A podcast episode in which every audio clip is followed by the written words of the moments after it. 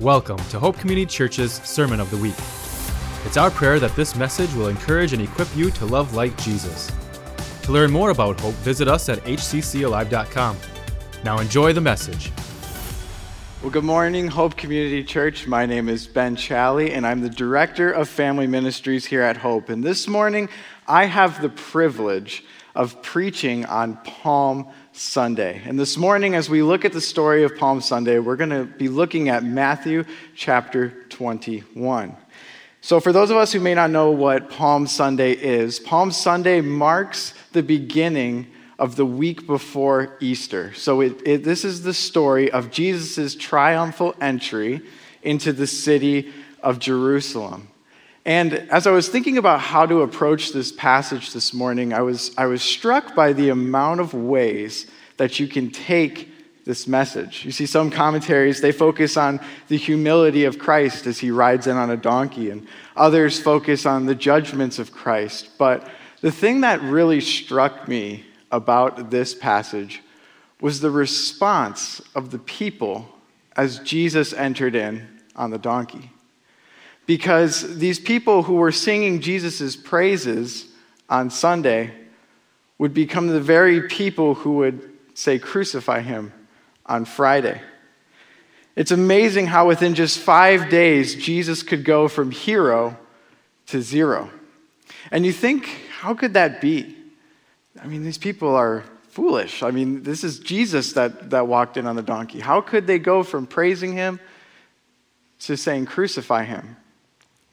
And as I studied this passage, as I was preparing for this message, I started to notice a pattern. I started to notice something that kind of explains how this transition could occur. And it's something that I had actually seen in my own life as an athlete. So, for those of you who may not know, I was a baseball player at UWM. And, and as an athlete, we are always looking for things that will make us better. As an athlete, you're always looking for something that will make your life better. This could be a workout, it could be a food, it could be a change in your game plan. Whatever that is, we are always looking for things to make us better. Now, you may be sitting here this morning thinking, well, cool, I'm, I'm not an athlete. that doesn't really apply to me.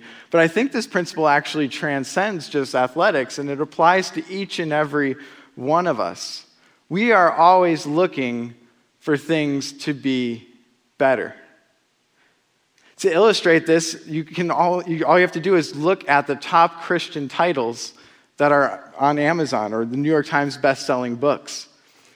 And a description of one of the top selling books reads as follows, and I think it illustrates our desire for things to be better. It reads like this we all try to think our way out of bad habits and unhealthy thought patterns, only to find ourselves um, only to find ourselves struck with an out of control mind and off track daily life. This book author understands deeply this battle against self doubt and negative thinking. And in this powerful new book, he reveals the strategies he's discovered to change your mind and change your life for the long term. Drawing on scripture and the latest findings in brain science, the author lays out practical strategies that will free you from the grip of harmful, destructive thinking and enable you to live the life of joy and peace that God intends you to live. God has something better for your life than your old ways of thinking. It's time to change your mind so that God can change your life. We are always looking for better. Self actualization, or, or what we view on the inside, has become our standard in today's society of morality. In our desire for fulfillment, our, our sin, our sinful nature, makes us turn inwardly. The commands of the Bible, thou shalt, we've heard that language before, those have been replaced with I choose or I want. Our standard of morality has become how I feel, not necessarily what is objectively true. We've heard the saying, my truth, and it often reigns supreme in our self focused society today. Today, we believe that we can simply pick from what we think is best. We've heard this type of language before. Just find the right formula. Eat the right foods, listen to the right science, throw a little Jesus in there, mix it up, and you'll think better, look better, and feel better. And we promise that your life will be better. How can our world make such promises? Well, it's because when the world revolves around me, when the world revolves around us, we can play God. We can sit on the throne and establish what our truth is. And unfortunately, this isn't a new reality. This is something that has repeated itself throughout history. See, even when Jesus walked the earth, people wanted to follow him because of what he was doing. He was healing, he was feeding people, he was meeting their needs.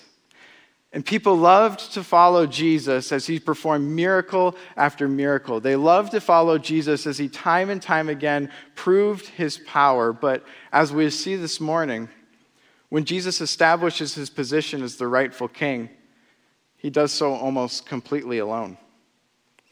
He was rejected by the very people who had sang his praises just five days earlier. How could that be? Well, it's because Jesus brought the kingdom that these people needed, that the nation of Israel needed, but it wasn't the kingdom that they wanted. When their truth regarding Jesus was challenged, they left him. The people of Israel desired what so many of us desire in our own lives. They desired an external validation of their inward reality. They believed that their truth was what was best for them, but they failed to see that their truth blinded them from the actual truth. They desired the king, Jesus, but they rejected his kingdom. They wanted their own God on their own terms. And as we look at the people's view of Jesus this morning on this Palm Sunday, we'll see him presented as the promised king the rightful king and the rejected king. And we'll see through those perspectives how these men and women were physically close to Jesus, but they were spiritually far from him. We'll see how their selfishness, their self desire, blinded them from seeing the selfless act of Jesus on the cross. We'll see how my truth led the nation of Israel to disaster. Would you please join me in a time of prayer before we enter the Word of God this morning? Father, we, we thank you for this morning. We thank you for this opportunity to come to your Word. Lord, we, we submit wholly to what your Word has for us this morning. We commit ourselves to growing and to knowing who you are. Father, please um, prepare our hearts for what you have in store for us as we open your word this morning. We ask, Spirit, that you will guide our time, that you will convict us of our sin, that you will help us to grow in our understanding of you, that we may love like you all the more. In Jesus' name, and all God's people said, Amen. So, this morning, as we look at the story of Palm Sunday, we're going to focus on Matthew chapter 21. And our first section is Matthew chapter 21, verses 1 through 11, which focuses on Jesus' triumphal entry into the city of Jerusalem. So, would you please read with me Matthew chapter 21, verses 1 through 11. Now, when they drew near to Jerusalem and they came to Bethphage on the Mount of Olives, then Jesus said, sent two disciples, saying to them, Go into the village in front of you, and immediately you will find a donkey tied and a colt with her. Untie them and bring them to me. If anyone says anything to you, you shall say, The Lord needs them and he will send them at once. This took place to fulfill what was spoken by the prophet, saying, Say to the daughter of Zion, Behold, your king is coming to you, humble and mounted on a donkey, on a colt, on the foal, the beast of burden. The disciples went and did as Jesus had directed them. They bought the donkey and the colt and put on them their cloaks, and he sat on them. Most of the crowd spread their cloaks on the road, and others cut branches from the trees and spread them on the road. And the crowds that went before him and that followed him were shouting, Hosanna to the Son of David! Blessed is he who comes in the name of the Lord! Hosanna in the highest! And when he entered Jerusalem, the whole city was stirred up, saying, Who is this? And the crowd said, This is the prophet Jesus from Nazareth of Galilee. So, to understand this triumphal entry, to understand Jesus' entry into the city of Jerusalem, we first have to understand the context. We have to understand the literary context of this passage. So, why was this written? So, Matthew was written to a Jewish audience. Matthew, the Gospel of Matthew, was written to people who would have an understanding of the Old Testament. And so, Matthew is writing this to his readers, hoping that they would see Jesus as the fulfillment of the Old Testament prophecies. He highlights Jesus' position as the promised king of the Old Testament by showing that Christ fulfilled the prophecy of Zechariah 9 9, which reads as follows Rejoice greatly, O daughter of Zion. Shout aloud, O daughter of Jerusalem. Behold, your king is coming to you. Righteous and having salvation is he, humble and mounted on a donkey, on a colt, the foal of a donkey. Sounds familiar, right? Notice here the exactness of this prophecy. Jesus would ride in humble on a donkey, and his people greeted him. The daughter of Zion is the people of Jerusalem.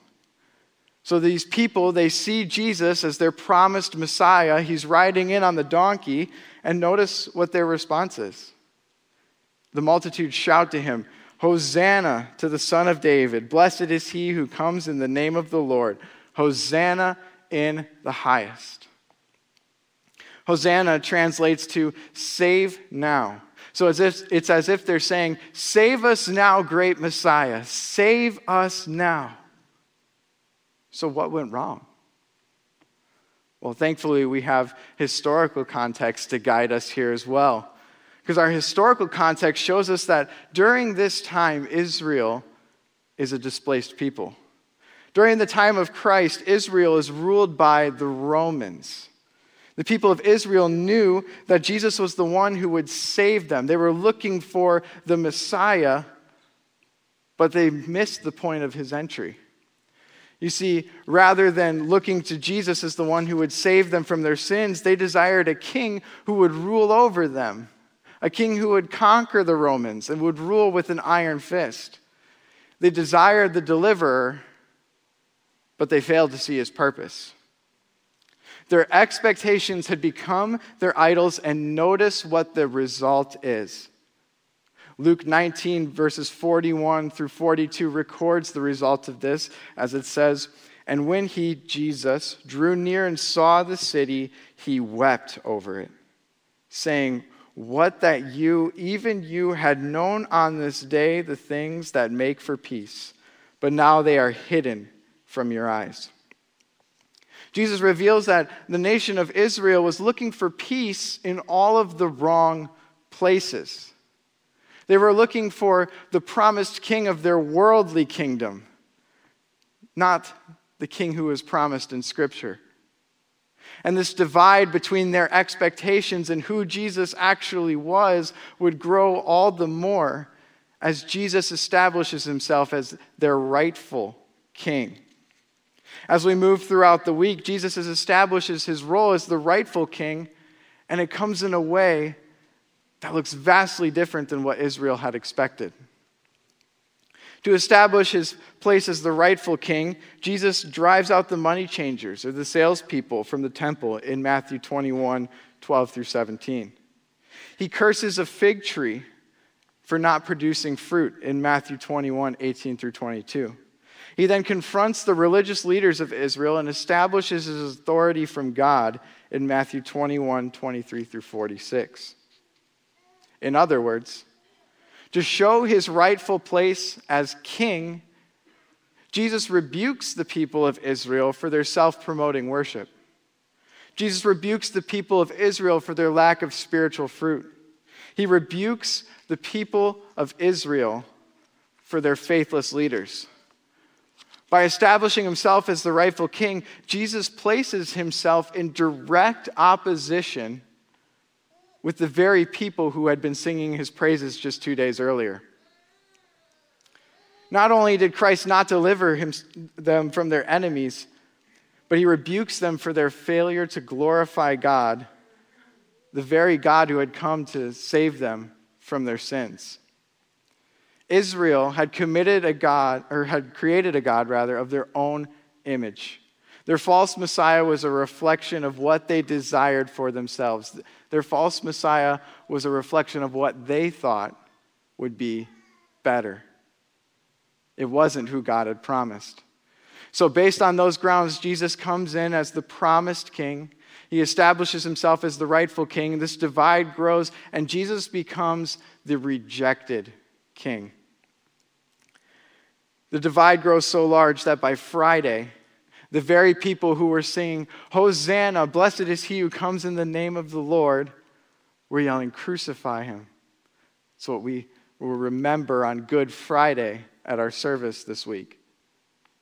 And as we look at what Jesus endured as the rejected king, perhaps the most beautiful picture of Jesus' life comes from Isaiah chapter 53. So, would you please join me in reading Isaiah chapter 53, verses 3 through 10? It says, He was despised and rejected by men, a man of sorrows and acquainted with grief, and as one whom men hide their faces, he was despised, and we esteemed him not.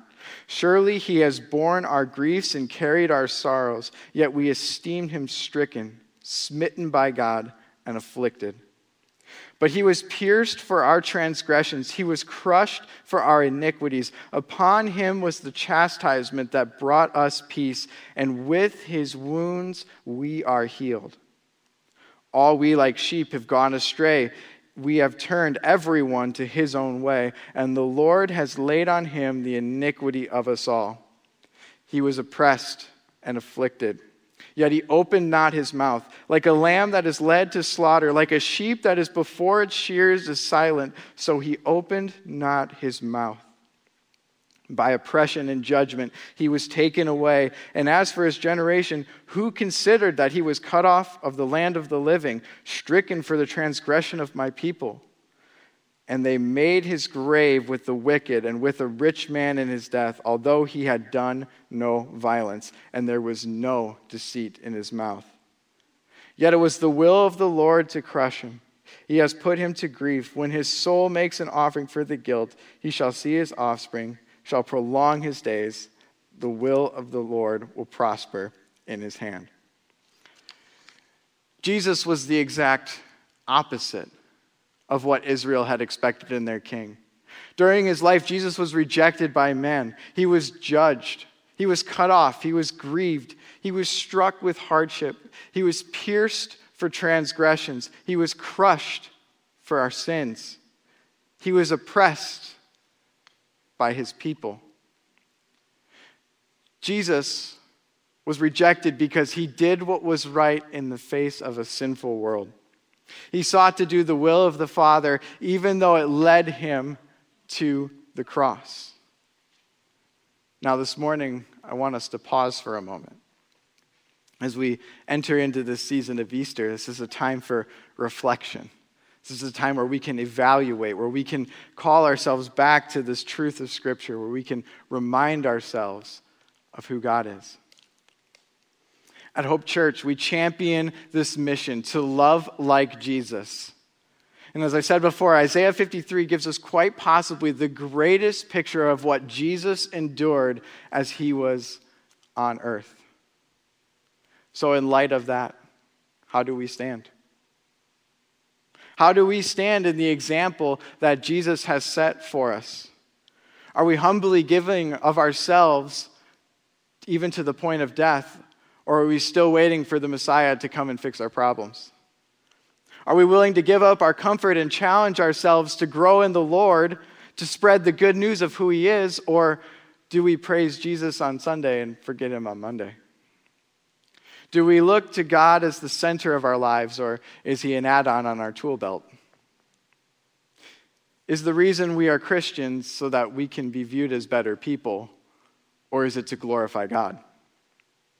This time of Easter is about so much more than just moral modification. It's about so much more than just trying to remind ourselves to do the right thing. It's about so much more than just checking a box and saying, Well, I worshiped on Easter. Easter is the time for heart change.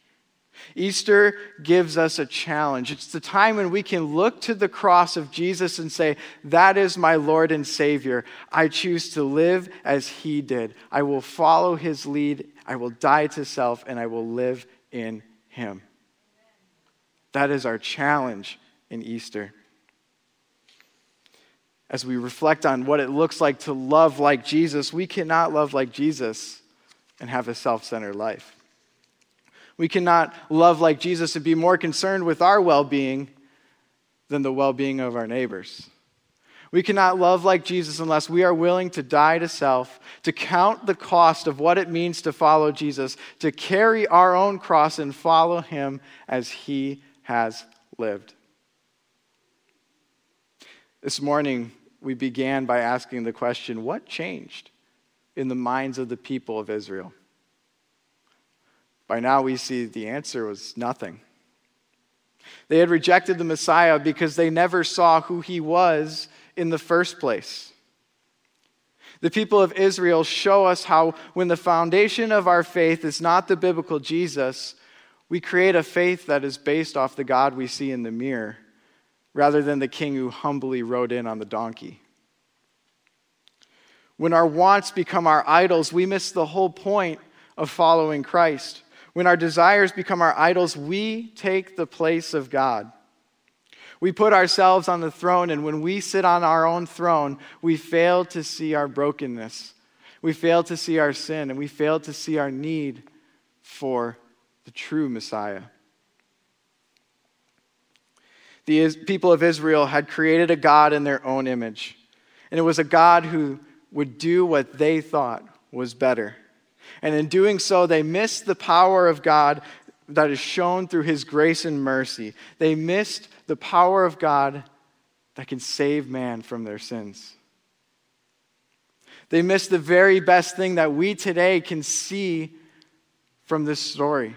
They missed the truth of the gospel, this gospel message that says that Jesus would not come to be an oppressive king, that he would be a king who was humble and lowly, that Jesus would come and live a perfect life on earth. This gospel message that shares that Jesus would willfully go to the cross and bear the wrath of God, the thing that we deserve for our sin, on our behalf.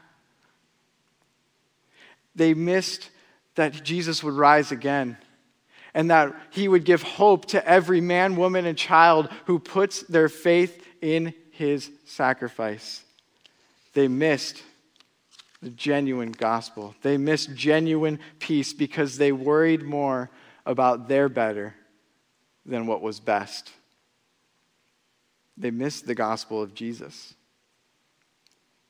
And as we close this morning, my challenge is for us to, rem- is for us to remove any self centered view that we may have of Christ. My challenge for us is in this season of Easter, don't miss who Jesus is, don't miss what he did. We have an amazing opportunity at our Good Friday service and on our Easter service this upcoming Sunday to remember what Jesus did on the cross. And as we prepare our hearts, I want us to ask ourselves what is our motivation? Is the reason I'm a Christian so I can feel better? Is the reason I'm a Christian so I don't stand out in my household? Are we more focused on what we can get from our faith than what we can give to others? What is our motivation this morning? Reflect on this. Likewise, I want to challenge us to read, to remember, and to reflect. I want us to see the warning of creating God in our own image. In this week leading up to Easter, I challenge us to turn to the Word of God to see who He has revealed Himself to be. Let's openly face our sinfulness and turn to the true Messiah. Let's openly face our sin and turn to the rightful King, Jesus, who rode in humbly to be rejected by His people and die on the cross so that when we believe in him, we too can have life.